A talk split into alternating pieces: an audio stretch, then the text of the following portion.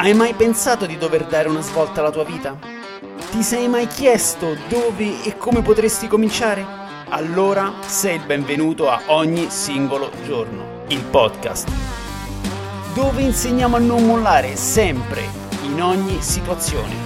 Quindi ora alzati dal divano e preparati ad una dose di motivazione stoica invecchiata di 2500 anni. Gentile pubblico, datevi una mossa che è tempo di agire.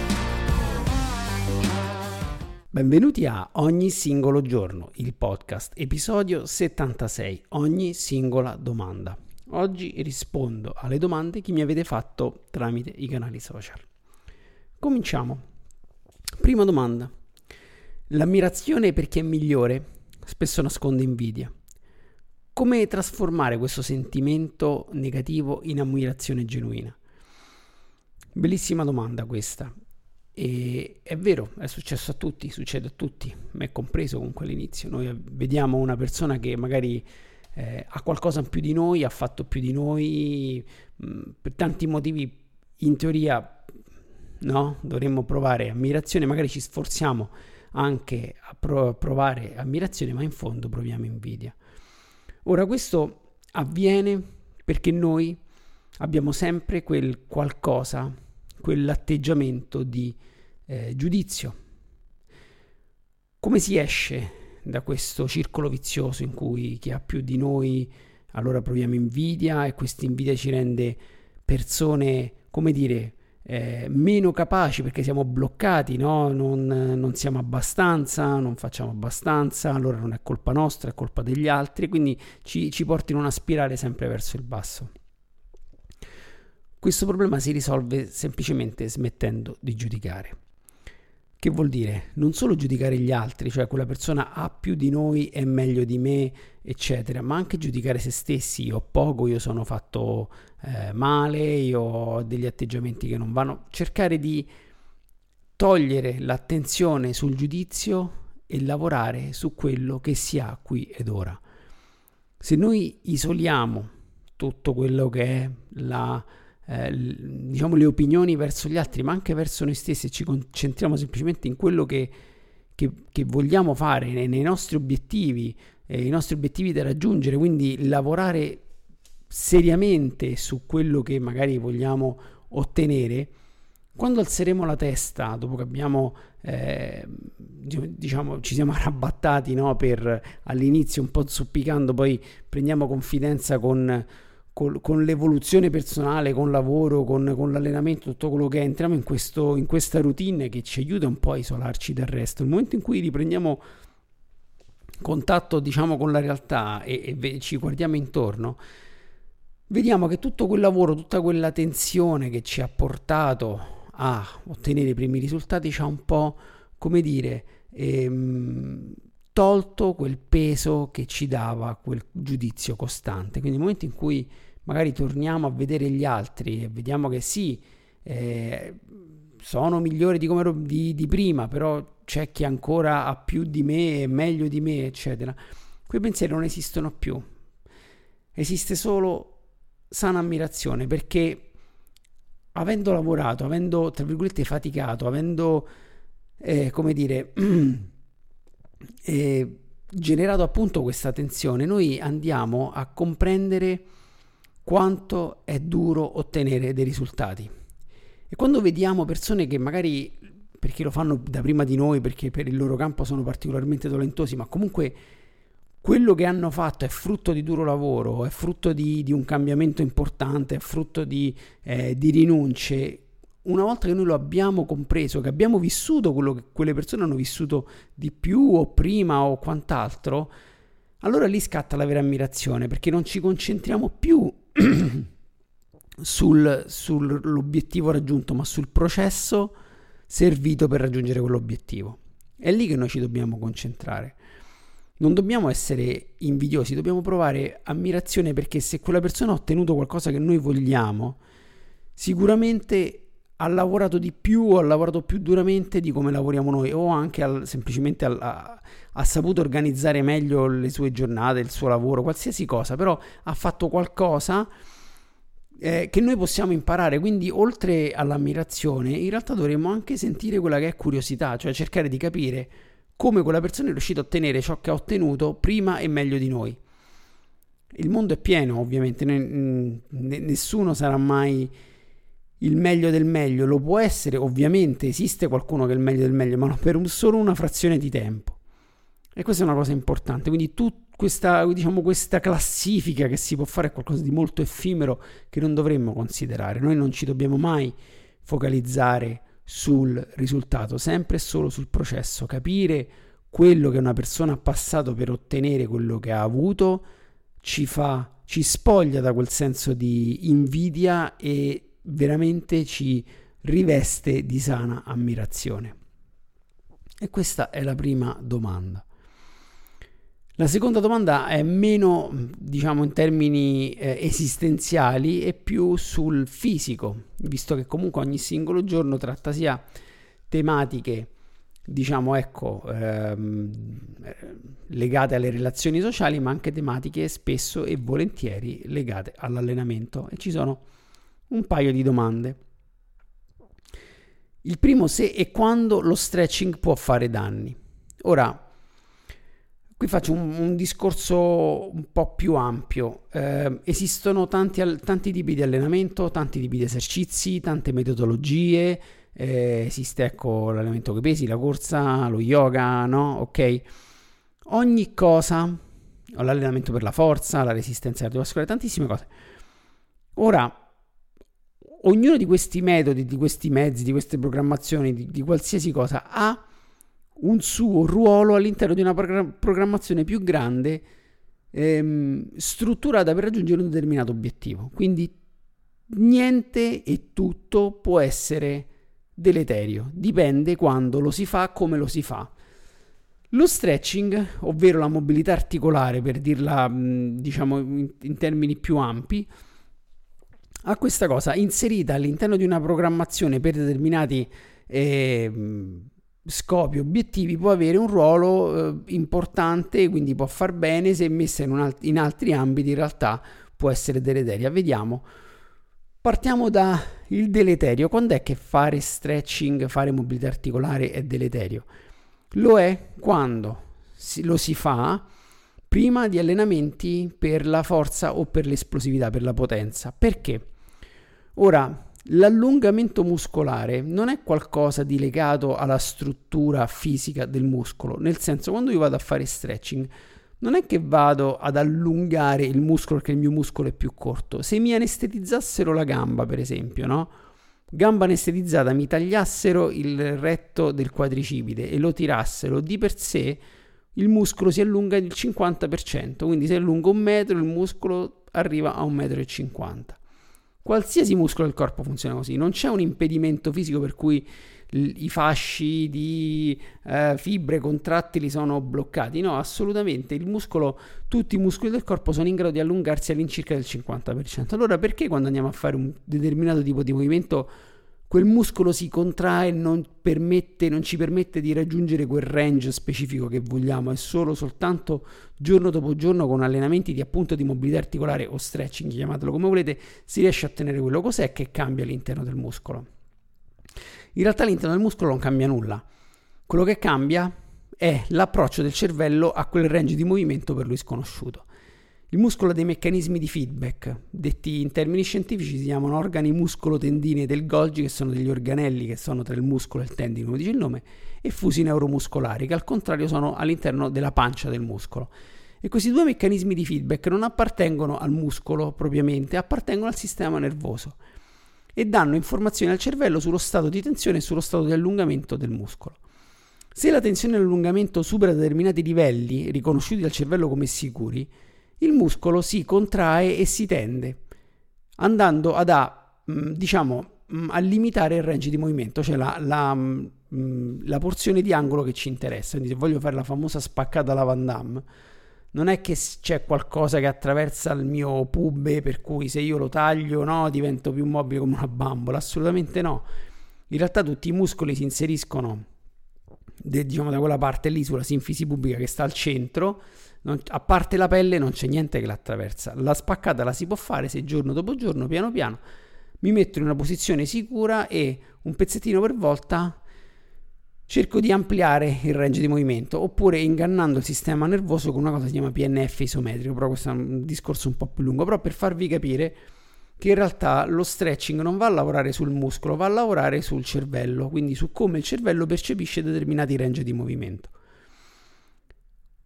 Mm, fare stretching puro, stretching statico, quindi mi metto seduto, mi metto in una posizione e cerco di, di, di aprire le gambe, insomma di aumentare di, il più possibile il range di movimento di que, in quell'angolo preciso, di quell'arto preciso. Cosa vado a fare? Vado ad aumentare la soglia di intervento dei, sia dei fusi neuromuscolari che dei, eh, dei organi muscolari del Golgi. Due, l'intervento di questi due organelli è importantissimo sia nell'espressione di forza sia nell'espressione di potenza. Quindi, andando a starare questa, questo meccanismo di feedback, vado a togliere, mh, mm, per esempio, gran parte del, um, diciamo, di quella tensione necessaria a proteggere le articolazioni. Se io faccio molto stretching per tutta la parte eh, dei posteriori della coscia prima di fare squat, quindi stretching statico, perché poi vi spiego c'è anche differenza tra statico e dinamico. Che cosa succede? Quando vado a fare squat perdo la parte di protezione dei, eh, della, posteriori della coscia durante lo squat assistono nella discesa. Se, se quei muscoli non intervengono perché sono stati fondamentalmente inibiti e non c'è più quel meccanismo di, di, di rilevazione della tensione, col tempo posso arrivare a, a un infortunio. Questo è stretching statico. Lo stretching dinamico è completamente diverso. In realtà lo stretching dinamico, per esempio, l'esempio, eh, scusate la, la, ripetizione, un esempio pratico di stretching dinamico è il leg swing, cioè io prendo la gamba piano piano, aumentando il range, faccio sempre più, eh, la, la porto tra dietro e avanti, quindi la faccio oscillare mandandola sempre più in alto. Questo meccanismo di, di rimbalzo, tra virgolette, va proprio invece a stimolare i muscoli, ne- i fusi neuromuscolari, gli organi muscolari di Golgi, aumentando la loro, diciamo, li vado a svegliare, quindi sono più preparati e quindi riesco a, a, generare più potenza, più forza o comunque a, mh, a gestire meglio questo, questo carico. Quindi ecco, Stretching statico fa male prima di allenamenti tipo eh, forza, esplosività. In generale anche la corsa, perché se io vado a correre e ho, per esempio faccio stretching al quadricipite, stretching quindi anteriore della coscia e gli ischiocrurali, quindi posteriore della coscia, mi trovo con, con, dei muscoli indeboliti che non riescono a sostenere l'articolazione durante la corsa, che è una cosa che assolutamente non, non, non, non auguro a nessuno. Quello che posso fare invece, che come si vede spesso in tanti, tanti runner che conoscono il proprio corpo, quello che fanno è tanto stretching dinamico prima. Lo stretching ha, quindi la mobilità articolare, ha la sua funzione dopo allenamenti di forza, dopo allenamenti di esplosività, dopo, ele- dopo allenamenti di corsa per diciamo allentare la tensione sui muscoli che si è generata perché dopo aver generato tantissima tensione soprattutto con allenamenti esplosivi il muscolo in realtà rimane in uno stato di contrazione attraverso la respirazione, una respirazione calmante, no? con esalazioni lente accompagnate da un allungamento morbido, si riesce a riportare stato, uh, lo, il muscolo ad uno stato di tensione, diciamo, buono, ok? Quindi pre-allenamento ed è importantissimo, aiuta anche la testa a fare la mobilità articolare dopo l'allenamento, aiuta un po' a, ad eliminare tutta quella tensione che si è accumulata per un'ora, un'ora e mezza, due ore, quante che vi allenate per tornare alla vita di tutti i giorni, diciamo così. Quindi lo stretching statico fa bene dopo, fa meno bene prima. Prima è meglio lo stretching dinamico. E mi, coll- mi collego all'altra domanda fisica che è consigli in caso di dolori articolari nello, nel trekking zavorrato, quindi quando faccio trekking ho dolori articolari. Ora la domanda non è specifica per quale, quale articolazioni, però presumo possono essere caviglia, ginocchia, io magari ci metto anche il mal di schiena, no? anche se non è un'articolazione, comunque è una zona che spesso se faccio trekking o zavorrate può, può farmi male. Allora, dolore articolare significa che l'articolazione è stata sollecitata più del dovuto. Se nel caso di caviglia e si, cammina, si è fatto il trekking, per esempio sulle Dolomiti, la parte alta dove ci sono quei ghiaioni, quindi quei sassoni, spesso la, il, il, la, la, caviglia lavora sempre in questo stato abbastanza, in questi range abbastanza estremi, è ovvio che ha bisogno di, di adattarsi, quindi se, se con, dopo un'uscita si hanno dei dolori articolari molto forti significa che abbiamo un po' troppo esagerato. Se questi dolori sono ricorrenti ogni volta che si, che si esce bisogna indagare un po' a capire che cosa ha questa articolazione. Se si gonfia ovviamente va subito fatto un esame, altrimenti diciamo ci si deve rivolgere specialisti. Quello che si può fare per mantenere la salute e per prevenire problemi è due cose. Range di movimento dell'articolazione, quindi avere sempre un range ottimale, quindi soprattutto le caviglie spesso sono bloccate, quindi cercare di lavorare sulla mobilità della caviglia. Eh, per quello invece che riguarda il ginocchio, perché per esempio la caviglia deve essere un'articolazione molto mobile. Il ginocchio al contrario deve essere un'articolazione che va stabilizzata. Come si stabilizza l'articolazione del ginocchio? Lavorando sulla massa muscolare della coscia, quindi eh, la parte anteriore e la parte posteriore stabilizzano l'articolazione del ginocchio. Le anche, quindi la schiena, al contrario del ginocchio, simile alla caviglia, deve essere un'articolazione mobile. Quindi so problemi di eh, poca scarsa flessibilità sulle anche. Se durante la zavorrata non ho questo movimento controlaterale tra, tra, le braccia e questa leggera rotazione tra busto e bacino, quello ecco, mi può causare un mal di schiena. Importantissimo poi nel mio articolo sulla zavorrata che trovate su ogni singolo giorno.it spiega bene che il carico deve essere in alto perché deve permettere anche questa leggera controrotazione tra busto e, e bacino per permettere lo scarico delle forze sulla schiena, quello è importantissimo. Quindi se è un dolore ricorrente, se è forte, consiglio sempre una visita, altrimenti lavorate sulla mobilità e sulla stabilità. La stabilità di un'articolazione si ottiene sempre esclusivamente lavorando sulla massa e sulla forza dei muscoli. Altra domanda, molto, diciamo no, non molto personale, però magari qualcuno può interessare, qualcuno meno, però me, magari ecco, è, è, un, è, una curiosità. Come sei arrivato a svegliarti alle 4.30? Per chi non sapesse, io comunque la mia giornata inizia alle 4.30 respiri, beh, mi sveglio, bevo dell'acqua, faccio i miei respiri Wim Hof, mi alleno, doccia fredda, inizio la giornata alle 7 perché preparo mia figlia e la porto a scuola e così discorrendo. Come sono arrivato? Eh, sono arrivato perché per necessità, hanno a un certo punto cambiato gli orari, mh, quindi abitudini, orari, anche la mattina non svegliarmi prima appunto per, per, per, per accompagnare mia figlia e questo come dire, è, è, una questione di priorità. Qual è la cosa più importante? L'allenamento. Non posso non farlo. Io se non, sì, io se non mi alleno sto male, nel senso anche a livello psicologico. Mi piace allenarmi, è una cosa che è un momento che dedico a me un'ora, un'ora e mezza, due ore, due ore a volte, insomma qualcosa che mi fa stare bene e non posso rinunciarci perché a volte è l'unica cosa che faccio durante la giornata per me. Ci sono arrivato, diciamo, graduale, ma a una gradualità che è durata una settimana, cioè prima mi allenavo un po' più tardi, verso le 6, le 7, poi diciamo in una transizione sono passato 6 alle 5, eh, diciamo 6, sì, 6, 5 e mezza, 5, 4 e mezza e poi da lì è sta, l'importante è stata la, la, spinta, la voglia di, di, di farlo, l'obiettivo eh, o così o non lo faccio, lo devo fare, quindi è quello che mi ha motivato tantissimo. L'ultima domanda un film stoico? Ecco, questa è una domanda che mi è piaciuta parecchio perché insomma è un, ne volevo parlare, addirittura farne un post intero, un, un, un episodio intero, ma non è diciamo eh, non, abbastanza, non è abbastanza lungo, però non è proprio stoico nel senso che parla di stoicismo, dei suoi insegnamenti, ma ha molto da insegnare, mi piace tantissimo come è fatto quello che insegna. Si chiama Coach Carter, un film di metà anni 2000 con eh, Samuel L. Jackson che fa eh, l'allenatore di una squadra di basket in una scuola di una zona molto problematica.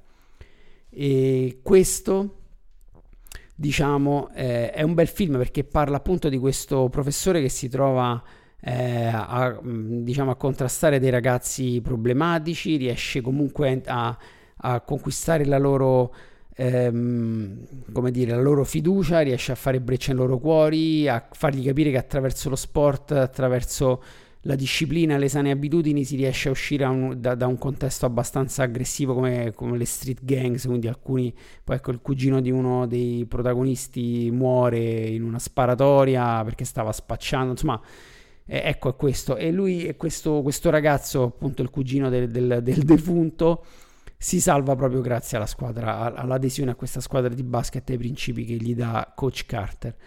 Però una delle cose più belle di questo film è una, è una delle scene verso la fine dove appunto questo ragazzo Cruz eh, ha lasciato più volte la squadra, appunto è tornato a spacciare, poi da lì ha abbandonato perché si è impaurito, è tornato a, a scuola. Egli eh, recita, a un certo punto del film, recita una, un estratto da un discorso che fece Nelson Mandela, che è quello che gli dà il, a, diciamo al film dà il bollino di film stoico. Ed è una frase bellissima. Dice, la nostra paura più profonda non è di essere inadeguati. La nostra paura più profonda è di essere potenti oltre misura. È la nostra luce, non il nostro buio, che ci fa paura. Questa frase è, io la prima volta che l'ho visto, ho visto il film, ho sentito questa frase, cioè mi sono venuti i brividi, è stupenda, detto in un contesto poi nel film rende tantissimo. Ma spesso è vero, spesso noi ci, eh, come dire, sottostimiamo, pecchiamo proprio al contrario, invece di avere un grande ego, per chi come noi pensa molto, mh, si autocritica, spesso manca proprio di eh, coraggio, ma non coraggio dovuto a eh, appunto a non agire perché ci si sente inadeguati, ma perché sappiamo che abbiamo un grande potenziale e dobbiamo avere la forza e il modo per poterlo esprimere.